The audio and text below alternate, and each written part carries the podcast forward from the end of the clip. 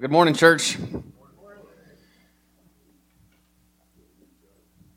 You can pass them out, sir. We, we're going to start through Advent. Dale's kind of jumping the gun on me, but that's okay. We're, we're going to be starting a study through Advent this month, and we have packets. Go ahead. Well, let's do it. We got packets. Uh, yeah, we've got about one per family if you'd like a packet. If you have one from last year, it's the same packet, but we want to encourage you to, to go through a study of Advent together uh, with your family, and that's just a guide that can guide you personally and help you lead your family through a study of Advent. If you want one, raise your hand. Make Dale feel better.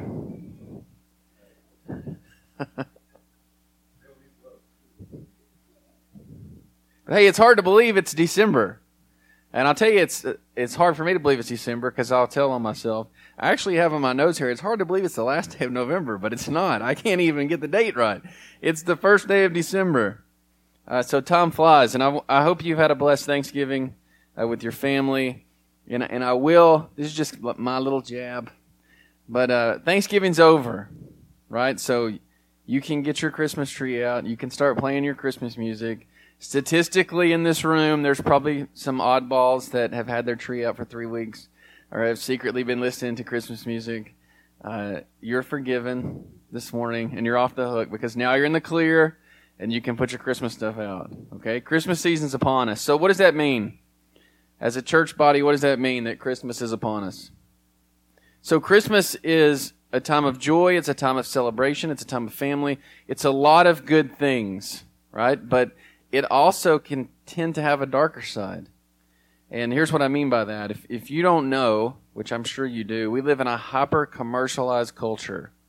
Um, if you don't believe me, just turn on your TV, get on the internet, go to Walmart anytime in the next few weeks, and it will be blatant in your face. And so I was doing a little digging, and, and somewhere in the 19th century, uh, the commercialization of Christmas started to creep in. And people can argue about that date and say it started way long ago somewhere along the way, Christmas became over commercialized. And it's only increased over the years. And so, sadly, this holiday that we know is, is centered around stuff for a lot of people. But as believers in a church, we know that stuff doesn't last, right? It, it doesn't last. Because here's the deal a lot of people this Christmas season, a lot of people are, are not going to get the gift that they want. Okay? Some people in here, kids, I hope you've been good. Some, some people in here may not even get a gift right? Everybody, some kids are in panic mode right now. Some people may not even get a gift. And even those that do get the gift that they wanted the most get bored with it in a short period of time, right? And if you don't believe me, then just watch your kids. You know, a couple hours after they open presents, they're bored, and you're like, what are you talking about? So, as exciting as gifts can be, that that's not what Christmas is about. It can't be what Christmas is about because it doesn't last right? And so we also hear in the culture that Christmas is it's about family. It's synonymous with family time. And family is a good thing. Family is a gift from God. If you read scripture, family is a gift from God. Children are a gift from God. But even in those things, we can be let down. And, and after a short period of time, many of us in this room, you don't have to raise your hand, but many of us in this room only remember why our family is so annoying right? Or why that uncle or their aunt or that one person that's in your family, you're like, oh, I forgot how annoying they were. And you got this idea in your head that this Christmas, this Christmas is going to be great. Everybody's going to get along. Uh, there's probably a lot. I don't want to stereotype, but probably a lot of women in here in the room. This is going to be it. This is going to be the year that everybody gets along. We're all going to have a great time, and it doesn't take long at all to figure out that that's never going to be the case. Maybe next year, but it's never going to be the case. And there's some people in here, no doubt, that are thinking, man, I love my family and it's great. And there's nothing wrong with it. And all I have to say with you is to you is God bless you. What a gift. But know this, even in that family where the family's great, everything's wonderful, there comes a time where we got to leave. So you gather the family together, and there's still this time where we got to separate and go our separate ways. So even if the family dynamic is perfect, there's a letdown there because everybody leaves and goes their own way. Oh, Christmas is over and there's a letdown.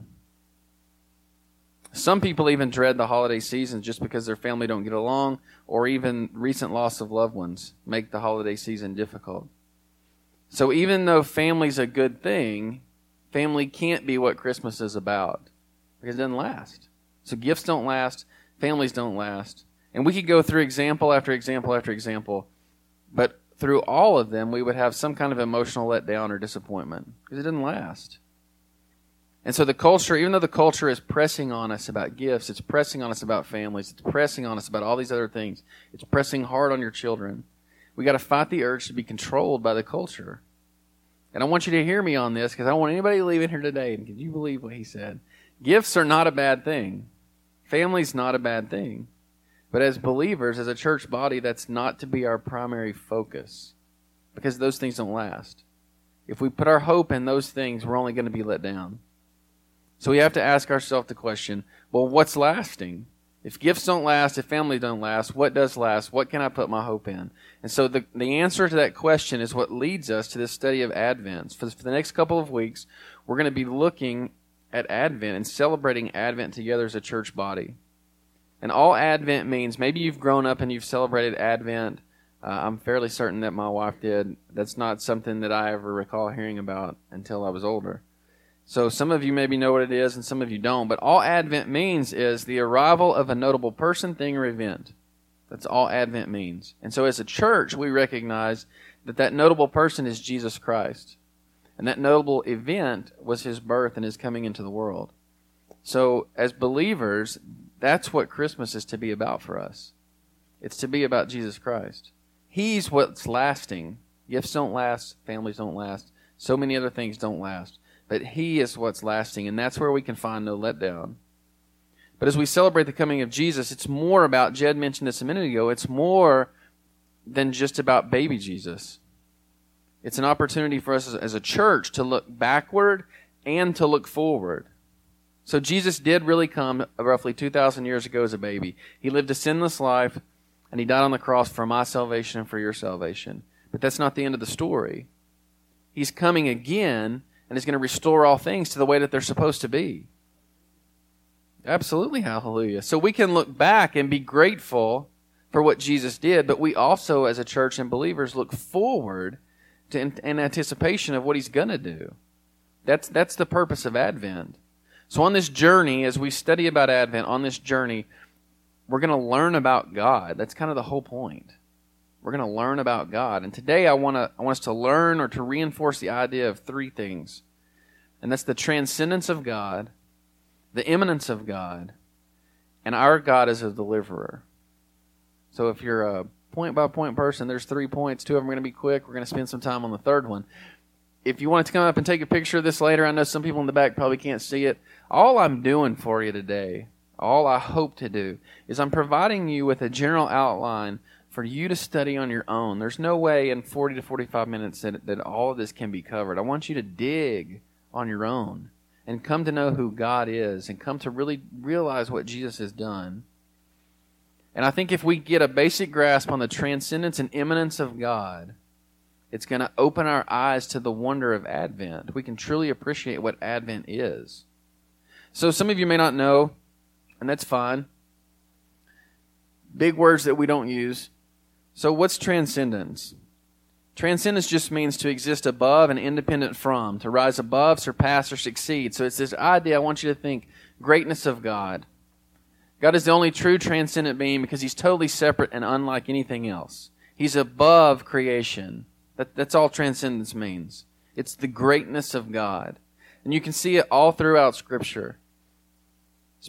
Specifically in Isaiah 40. Verse 12 says, who has measured the waters, this is speaking about God, who has measured the waters in the hollow of his hand, and marked off the heavens with a span, enclosed the dust of the earth in a measure, and weighed the mountains in scales, and the hills in a balance. So he's talking about earth.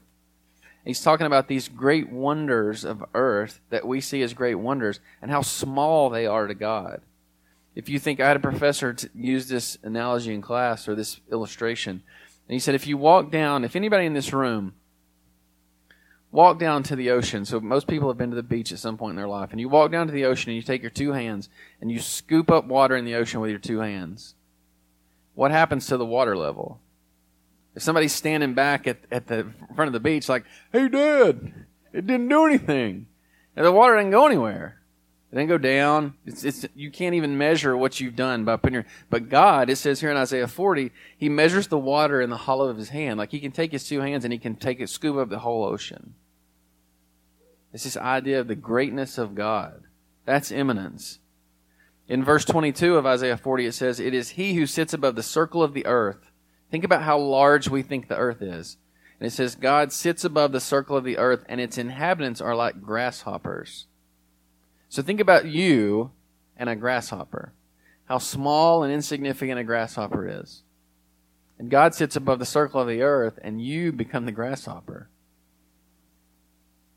That's the greatness of God. In Isaiah 55 9, it says, For as the heavens are higher than the earth, so are my ways higher than your ways, and my thoughts higher than your thoughts.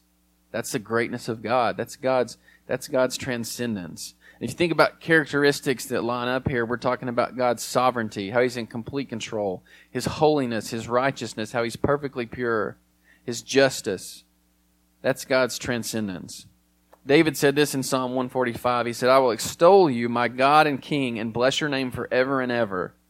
Every day I will bless you and praise your name forever and ever. Great is the Lord and greatly to be praised, and his greatness is unsearchable. You can't even fathom the greatness of God.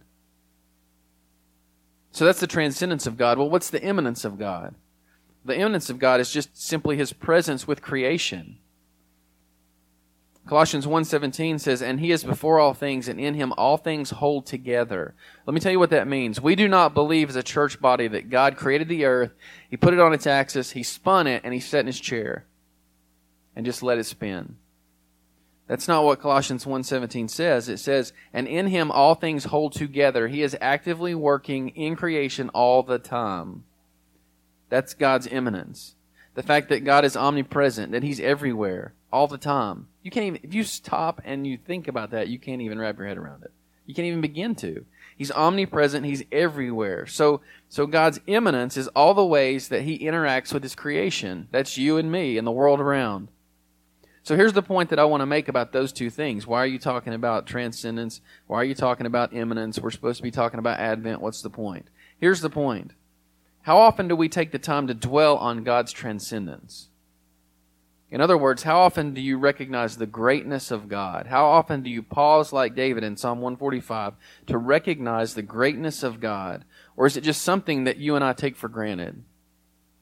I think one of our greatest flaws is to immediately rush to God's immanence. What do we want to talk about? We want to talk about God's love and how loving He is, which is absolutely true. But if that's the first thing that we run to, then we flirt with this idea of failing to recognize our true place. We don't recognize that we're the grasshopper. Isaiah 40 also says that the nations are like a drop in the bucket. Think about the power and might of the United States of America. Not my intent to get political, but think about the power and the might of the United States of America in the world scene. And God says the nations, the United States of America, is like a drop in the bucket. Nothing compared to my power. So if we automatically run to God's immanence, we can fall into this trap of thinking, well, God loves me because I'm lovable, which is a big fat lie for everybody in the room. That's not why God loves you. And when we think that, it diminishes the greatness of God. We can't truly appreciate God's immanence, the fact that He interacts with creation, until we recognize His greatness and the fact that He doesn't owe me, He doesn't owe you anything. He doesn't have any need to interact with us. God did not create the world because He was lonely. And when you understand that, and we come to Advent, it makes the sacrifice of Jesus so much more powerful and meaningful. So, as we journey through Advent, I want to challenge you don't simply rush to God's immanence, but take a moment and dwell on His transcendence, on His greatness. Because when you do, it makes His immanence that much sweeter. The fact that He can speak to you is so much sweeter when you realize how great and powerful He is. So the last thing I told you, those first two points were going to be quick. The third one, not so much. Hang with me. We're going to jump around. And like I said, I want to give you a template to go back and study on your own and dig on your own. Stretch outside this this basic outline. But the last thing is I want to look at this idea of God as a deliverer. I want you to know your God as a deliverer. He is a faithful God that's faithful to his promises and he rescues his people. We see that in Genesis 3:15, which is kind of like the anchor scripture for this whole this whole message. But Genesis 3:15 says, "I will put enmity between you and the woman and between your offspring and her offspring. He shall bruise your head and you shall bruise his heel." This is this is the first foreshadowing in scripture that we get of Jesus. So foreshadowing, some people have English 1 panic attacks. But if we go back to English class, foreshadowing is the before, right? It's it's telling you before of what is going to come. It's this first scripture. It's actually called the Proto-Evangelium, which just means the first gospel. This is the first mention of the gospel in the Bible, Genesis three fifteen, and it's just looking forward. You could call it a prophecy. It's just looking forward of Jesus is going to come, and He's going to fix this problem that was just created. That's the primary promise of deliverance in the Bible that I want you to see. But I want you to stick it in your back pocket, and we're going to come to it in a minute. Okay? I want you to see clearly through Scripture that God is a deliverer. It's a characteristic of God. It's who He is. It's His essence. It's not a one-time occurrence. Genesis 3.15 is not this one single verse that's like, I'm going to get to it someday that I'm going to be a deliverer. That's not the case. It's a characteristic. It's who He is. It's something you can see regularly throughout all of Scripture. So, to support this idea, we're going to look at four case studies in the Old Testament. The first is going to be in Genesis chapter 6. If you want to scribble these down, if you want to try to bounce around, go for it. If you want to scribble these down to study on your own later, you can. But the first, we're going to look in Genesis chapter 6, and this is where we see the story of Noah and his family. In Genesis 6, 9 through 13, it says this These are the generations of Noah. Noah was a righteous man, blameless in his generation. Noah walked with God, and Noah had three sons Shem, Ham, and Japheth. Now the earth was corrupt in God's sight, and the earth was filled with violence. And God saw the earth, and behold, it was corrupt. For all flesh had corrupted their way on the earth. And God said to Noah, I have determined to make an end of all flesh. For the earth is filled with violence through them. Behold, I will destroy them with the earth. So in that short passage, we see that all mankind was wicked, with the exception of Noah. And in verse 9, we see something very unique that I want you to highlight, underline, make a scribble a note. In verse 9, it says that Noah walked with God. What happens when we walk with somebody? Imagine you and a very close friend are enjoying a walk, just walking down the road. You're in close proximity, right? You're close. You talk, you laugh, you listen, you share your hearts with each other. Your attention is focused on that person. So it's almost like you don't see anything else. You'll notice distractions, but when you notice them or you notice things outside of you and the other person, you notice them to share them with the other person. Say you imagine you're walking on a trail. Not my thing to do, but imagine you're walking on a trail. Look at that. Look how pretty that is. You point it out to the other person. You don't get distracted and leave that person out of it. You share things together. That's that's what it means to to walk with someone. And Noah walked with God. What happens is, it, when this relationship, God became Noah's heart's greatest desire. Knowing Him, hearing His voice, sharing His heart with Him, and seeking to please Him becomes His all-consuming focus. It becomes everything to Him. It should become everything to us. That's what it means to walk with God.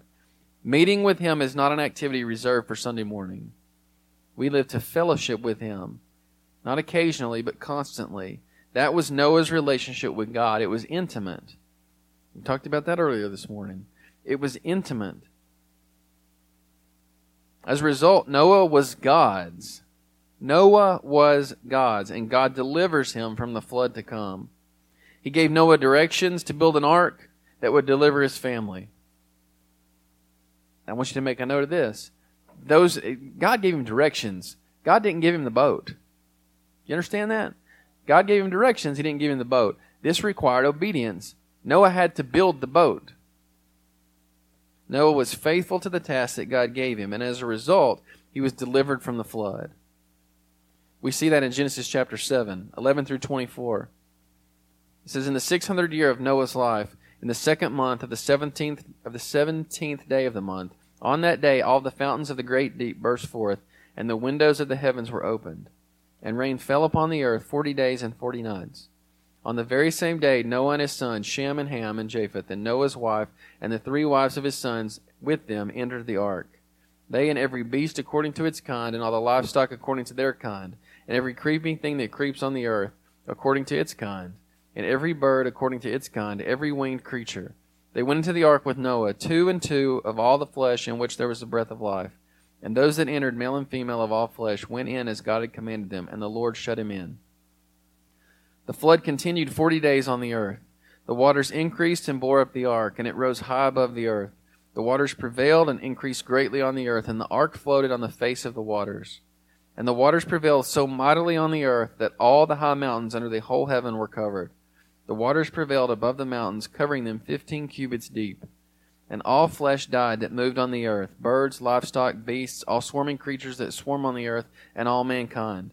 Everything on the dry land in whose nostrils was the breath of life died. He blotted out every living thing that was on the face of the ground, man and animals and creeping things and birds of the heavens. They were blotted out from the earth. Only Noah was left, and those who were with him in the ark. And the waters prevailed on the earth a 150 days. Noah was God's and God delivers his people. we look at our second second case study. We turn to the book of Exodus. You see the story of Moses and the Israelites, a story that most of you in here would be familiar with. And the Israelite people, people are delivered from slavery. In Exodus 1 8 through 14, it says this Now there arose a new king over Egypt who did not know Joseph. And he said to his people, Behold, the people of Israel are too many and too mighty for us. Come, let us deal shrewdly with them, lest they multiply. And if war breaks out, they join our enemies and fight against us and escape from the land. Therefore they set taskmasters over them to afflict them with heavy burdens. They built for Pharaoh store cities, Pithom and Ramses. But the more they were oppressed, the more they multiplied, and the more they spread abroad. And the Egyptians were in dread of the people of Israel. So they ruthlessly made the people of Israel work as slaves, and made their lives bitter with hard service, in mortar and brick, and in all kinds of work in the field. In all their work, they ruthlessly made them work as slaves. So the Israelite people came to Egypt by way of famine. If you know the end of Genesis and the story there, the Israelite people end up, Joseph's family ends up in Egypt by way of famine because they needed food, and Egypt had the food. So over time, they grew greatly in number and out of favor with Egypt, resulting in their enslavement. Egypt, as a nation, recognized, man, these, these people are growing, and they're going to outnumber us before long. If they outnumber us, they can overtake us. So they're a threat. So as a result, they endure difficulty, hardship, and pain for an extended period of time as Egypt puts them into slavery. But here's what's remarkable. In Exodus 2 23 through 25, it says, During those many days that the king of Egypt died, and the people of Israel groaned because of their slavery and cried out for help. Their cry for rescue from slavery came up to God. And God heard their groaning, and God remembered his covenant with Abraham, with Isaac, and with Jacob. God saw the people of Israel. I want you to hear this. God saw the people of Israel and God knew. That's what Scripture says. So we know clearly from Scripture that God knows the situation of His children and that God hears the cry of His children. Then in Exodus 3 7 through 10, we see this. It says, Then the Lord said, I have surely seen, I've seen the affliction of my people who are in Egypt and I've heard their cry because their taskmaster, taskmasters again. So God knows the situation of his children and he hears the cries of his children. I know their sufferings, and I have come down to deliver them out of the hand of the Egyptians, and to bring them up out of the land to a good and broad land, a land flowing with milk and honey, to the place of the Canaanites, the Hittites, the Amorites, the Perizzites, and the Hivites, and the Jebusites. And behold, the cry of the people of Israel has come to me and I have also seen the oppression which the Egyptians oppressed them. Come, I will send you, he's talking to Moses, come, I will send you to Pharaoh, that you may bring my people, the children of Israel, out of Egypt. So not only does God know the situation of his people, not only does God hear the cries of his children, but God intervenes on their behalf. And if you look at Exodus 6, you see that God again promises deliverance. It's an absolutely fabulous chapter of the Bible that I will encourage you to go and read. But God basically says, This is who I was, and this is what I promised, and this is who I am, and this is who I will be. And who I will be is the same as who I was. And it's the same as who I am today because I am who I am. And we go on to see Moses goes down, and it's not without hardship, it's not without difficulty. God brings the plagues, He turns water to blood, He sends frogs, He sends gnats, He sends flies, He kills livestock, He sends bulls, He sends hail, He sends locusts, He sends darkness, and then finally we see the death of every firstborn. And we see the Passover, which is a picture of Jesus Christ. And what do you see in the Passover? I've said this before, but if you really honestly can put yourself in that situation, that this is year one of the Passover. This is not something that's taken place before. And some guy struts up to your house and says, Hey, kill that lamb, take its blood, spread it on your doorpost. What are you thinking? There's no way at any time in the history of the world that that's a cultural norm. There's no way. If somebody walked up to your house today and told you to do that, you would look at them like they were a fool and tell them to get off your property. So, what did that require? For the Israelites to do what was commanded in the Passover, what did it require? It requires faith and obedience. And then what's crazy is so they, they follow through, death comes, infuriates or creates mourning in the Egyptian nation, and the Pharaoh finally is like, Get out of here. And the people are free. But it doesn't take very long for all that mourning to turn into anger and wrath. And so here comes the Egyptian army that trails the Israelites out of Egypt, and they get pinned in. They're pinned in between the army and the water of the Red Sea. And then God parts the Red Sea right before their very eyes. But maybe you've never thought about this before. God parts the Red Sea, but He didn't pick them up and set them down on the other side. They still had to walk. They still had to walk across. And, and you can imagine if there's any hint of a rational human being in that Israelite camp, the guy's thinking, as I know, as soon as I get halfway, these waters are going to tumble down on top of me. I mean, there that's a thought that had to be real. So they had to be faithful and obedient and walk through. So God rescues his people. I'm, I'm, you're going to hear that again. God rescues his people who are faithful and obedient. We get to the third and we look at we look at David, 1 Samuel 17. We find a situation where the Israelites are at war with the Philistines, and the Philistines have the upper hand. They largely have the upper hand due to a giant named Goliath. And what we see in verses 8 through 11 of 1 Samuel 17 is Goliath is mocking the Israelite army and he challenges them. It says, He stood and shouted to the ranks of Israel, Why have you come out to draw up for battle? Am I not a Philistine, and are you not servants of Saul? Choose a man for yourself, and let him come down to me. If he's able to fight with me and kill me, then we will be your servants. But if I prevail against him and kill him, then you shall be our servants and serve us. And the Philistine said, I defy the ranks of Israel this day. Give me a man that we may fight together. When Saul and all, the, and all of Israel heard these words, of the Philistine, they were dismayed and greatly afraid. We go on in, in chapter 17 to verse 26 and then verses 31 through 37. And it says, And David said to the men, so David shows up on the scene. He was a shepherd boy, he was far off. He's coming to bring his brother's food. And he shows up and he's like, What the heck's going on? It says, And David said to the men who stood by him, What shall be done for the man who kills this Philistine and takes away the reproach from Israel?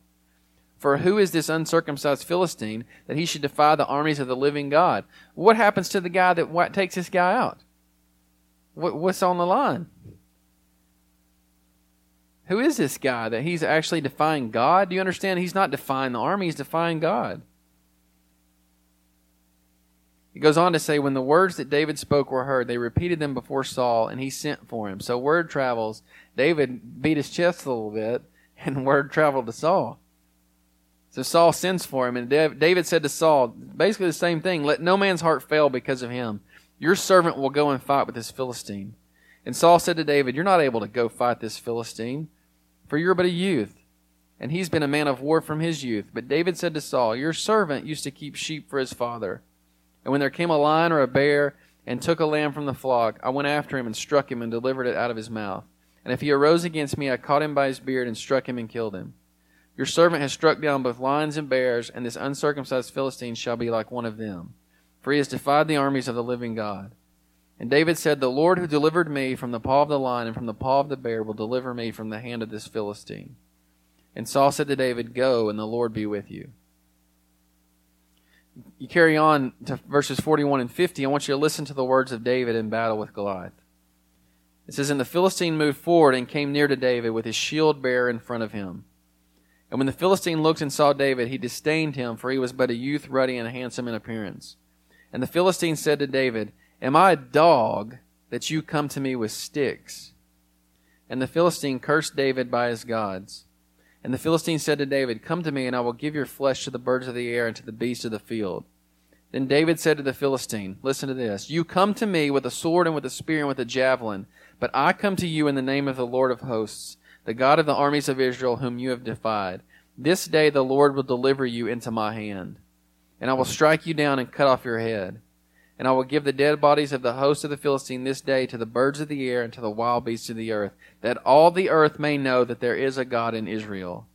And that all this assembly may know that the Lord saves not with a sword and spear, for the battle is the Lord's, and he will give you into our hand. When the Philistine arose and came and drew near to meet David, David quickly ran toward the battle line to meet the Philistine. And David put his hand in his bag and took out a stone and slung it and struck the Philistine on his forehead. The stone sank into his forehead, and he fell on his face to the ground. So David prevailed over the Philistine with a sling and with a stone, and struck the Philistine and killed him. There was no sword in the hand of David. So you see, against all odds, God delivers the Israelites through the most unlikely of heroes David, a young boy who demonstrated what? Faith and obedience. He didn't walk up to Goliath and said, I'm man enough. He said, You come to me with sticks, you little boy. And he didn't say, this little boy's man enough to whack your head off. That's not what he said. He said, God will deliver you into our hand. So he acted out of faith and obedience, and God delivered him and deliver, uh, delivered the Israelites. The last thing we'll look at is Daniel chapter 6. This is a story of Daniel in the lion's den. All these stories you should know about, but I want you to recognize God as a deliverer.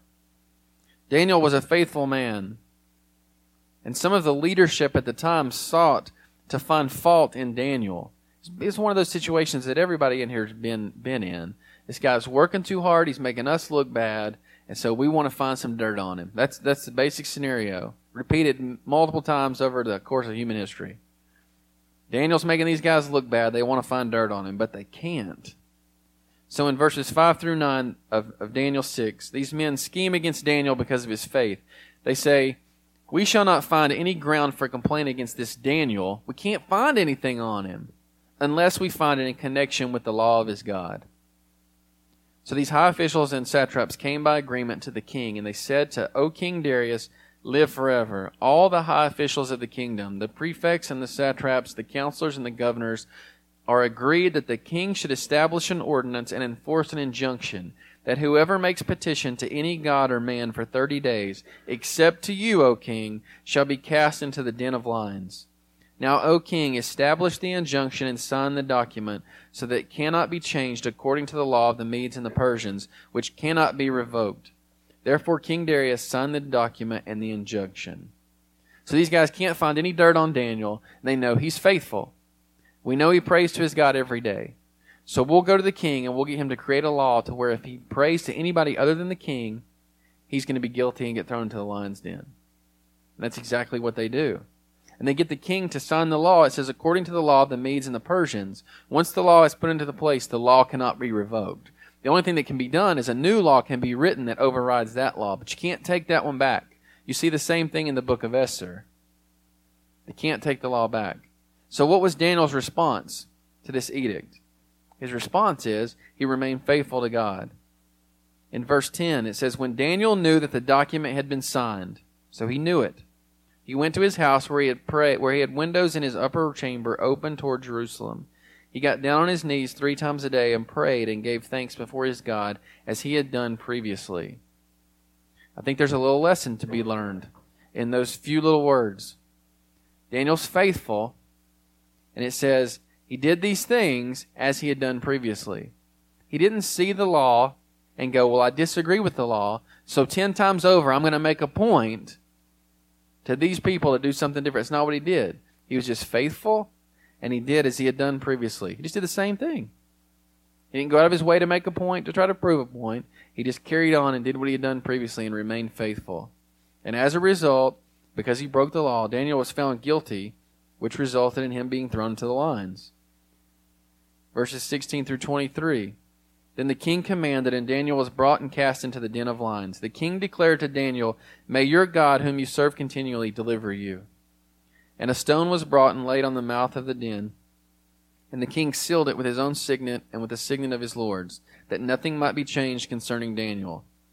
Then the king went to his palace and spent the night fasting. No diversions were brought to him, and sleep fled from him. Then at day of break, the king arose and went into haste to the den of lions. And he came near to the den where Daniel was. He cried out in a tone of anguish. The king declared to Daniel, O Daniel, servant of the living God, has your God, whom you serve continually, been able to deliver you from the lions? Then Daniel said to the king, O king, live forever. May God, my God, send his angel and shut the lions' mouths, and they have not harmed me, because I was found blameless before him. And also before you, O king, I have done no harm. Then the king was exceedingly glad and commanded that Daniel be taken up out of the den. So Daniel was taken up out of the den, and no kind of harm was found on him, because he had trusted in his God. Daniel was delivered because he was God's, and he was faithful and he was obedient. These are just four examples, four brief examples that I wanted to show you that you can find in Scripture, but many more can be found. But just through these four, we can be confident that God recognizes his people he knows their situation, He hears their cry, and He's a God who intervenes. He's a God who delivers. Now, maybe this morning you don't feel that. Maybe you're thinking, well, that's all in well and good that God intervened for Noah, He intervened for David, He intervened for Daniel, and He intervened for the Israelite nation. But what about me? I'm dealing with this, I'm dealing with that, and I don't see any intervention. So you're telling me that God's deliverer, but I don't see it. I don't feel it. I don't see it. Here's how I would respond to that. And here's, how I think Scripture would respond to that. Three things. Three questions. Number one, go back and think about Noah. Are you walking with God? Are you walking with God? Number two, is your focus in the right place? And number three, have you failed to recognize the greatest intervention of all, the greatest deliverance of all? Noah was in a bad situation. The world as he knew it was essentially ending, it was over. Everybody was going to be killed. The Israelites were in a bad situation. There was nothing fun about slavery for hundreds of years. David was in a tough spot standing before a giant, scrawny little boy standing before a giant. And I can't even imagine what it felt like to be Daniel and to be thrown into a pack of lions. And while we see God's deliverance in each of these situations, as it's remarkable, it's amazing, but it didn't solve Noah, Israel's, David's, or Daniel's greatest problem. God's deliverance in each of these scenarios was only a shadow of his greatest act to come. The real problem that each of these faced was sin, and it's the same problem that we face today, that I face, that you face. I want you to hear me on this. I don't place my hope in Noah because he was such a righteous man. I don't place my hope in Moses because of his leadership ability. I don't place my hope in David because of his unbelievable courage. I don't place my hope in Daniel because of his faithfulness. I place my hope in God because just as He delivered these men, He can deliver me through Jesus Christ. He can deliver you through Jesus Christ. I mentioned earlier we looked at Genesis 3:15 and that was our focus. Because this is where we see a glimpse of God's greatest act of deliverance to come. God created a perfect world. Go back to Genesis 1. He created a perfect world free from sin. It only takes two chapters in Genesis 3. Adam and Eve disobey God. Sin enters the world. Death enters the world. This perfect creation is now broken. And what happens is sin separates God from man and actually makes us enemies of God. We're not just separated, we're enemies. And as sinful beings, we're hopeless, destined for wrath. Justifiably, justifiably destined for wrath. Genesis 3:15 says, "I will put enmity between you and the woman and between your offspring and her offspring. He shall bruise your head, and you shall bruise his heel. Again, this is the first gospel, the first mention of the gospel. It's a promise of Jesus Christ to come, the one who pays our sin debt with his death on the cross so that our relationship with God can be restored. That's what you see in Genesis 3:15. This is God's greatest act of deliverance. He is a deliverer, and this is his greatest act. And the truth is, it's available to you. Jed mentioned John 3:16. For God so loved the world that he sent his son to die on the cross so you can be forgiven. So but here's the truth. Here's the truth about that verse. God loved the world. God loved all people. Christ died for the world. Christ died for all people. But here's the truth. It's only effectual for some. It only accomplishes what it was sent to do. It only accomplishes that for some. And those some are the people of God. The ones that choose to follow Jesus Christ in faith. The ones who are obedient. Look again at Genesis 3:15. I will put enmity between you and the woman. Listen, between your offspring and her offspring. What's he talking about? Your offspring and her offspring. Satan's offspring and Eve's offspring. There's only two classifications of humanity that ultimately matter. Two classifications of people. God's people and those that aren't. And you see that all the way back in Genesis 3:15.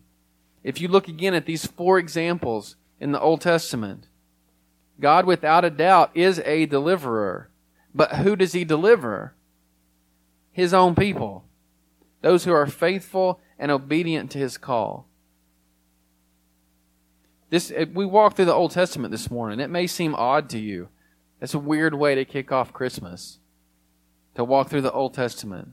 But if you're a follower of Christ, it should be a cause for joy because you should be reminded that you serve a God who delivers his people. That's what Advent is all about. Looking back, looking forward. A Savior who has delivered us from sin and who will return and make all things right. But if you're not a follower of Christ, here's my prayer that the words of Scripture will grab your attention. Gifts are great, family's great, but none of them last, and they're all going to let you down. The real celebration this Christmas is found in a God whose desire is to deliver you, a God who sent his only Son to die in your place so that he could know you, love you, rescue you. But it requires faith and obedience on your end, a decision to place your life in his hands and recognize him as King. You say, I don't, I don't, I don't sense deliverance in my life. Well, the fact that you're here this morning is not coincidence. Statistics alone, very small percentage of the population is in church this morning. The fact that you're here this morning is not a coincidence. It's it's purpose. And it goes back to the transcendence and immanence of God. He has a plan for your life, and He desires to deliver you today, and He's very capable of delivering you today. I want you to understand that God is a deliverer, but He delivers His people. And if you're not one of His people, He desires for you to be one of His people. This morning we're going to have communion. And, and as we're transitioning here, I want you to just pause and reflect. Let's just pray for a moment. Pause and reflect. I want you to think about the greatness of God and what it means that He chose to interact with you, that He chose to interact with His creation to the point of sending His only Son to die for something you did. Not something He did, something that you did. To take on wrath that you deserved not him. Let's pray. Lord, we thank you for your word and we thank you for your greatness. A greatness that we can't even fathom. How you sit upon sit above the earth and we're like grasshoppers. But that for some reason, Lord, you're you're also a God of great immanence that that interacts with your creation and even though we're grasshoppers, you, you interact with us, you care for us, you love us, and you sent your Son to die for us.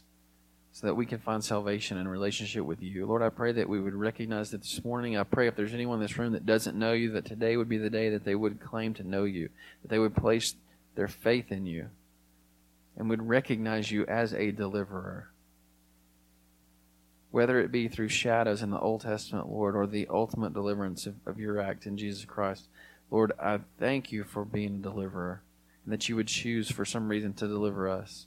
Lord, I pray that we be a faithful people, that we would be an obedient people, and that we would live all of our days to serve you so that others may come to know you. In Jesus' name I pray. Amen.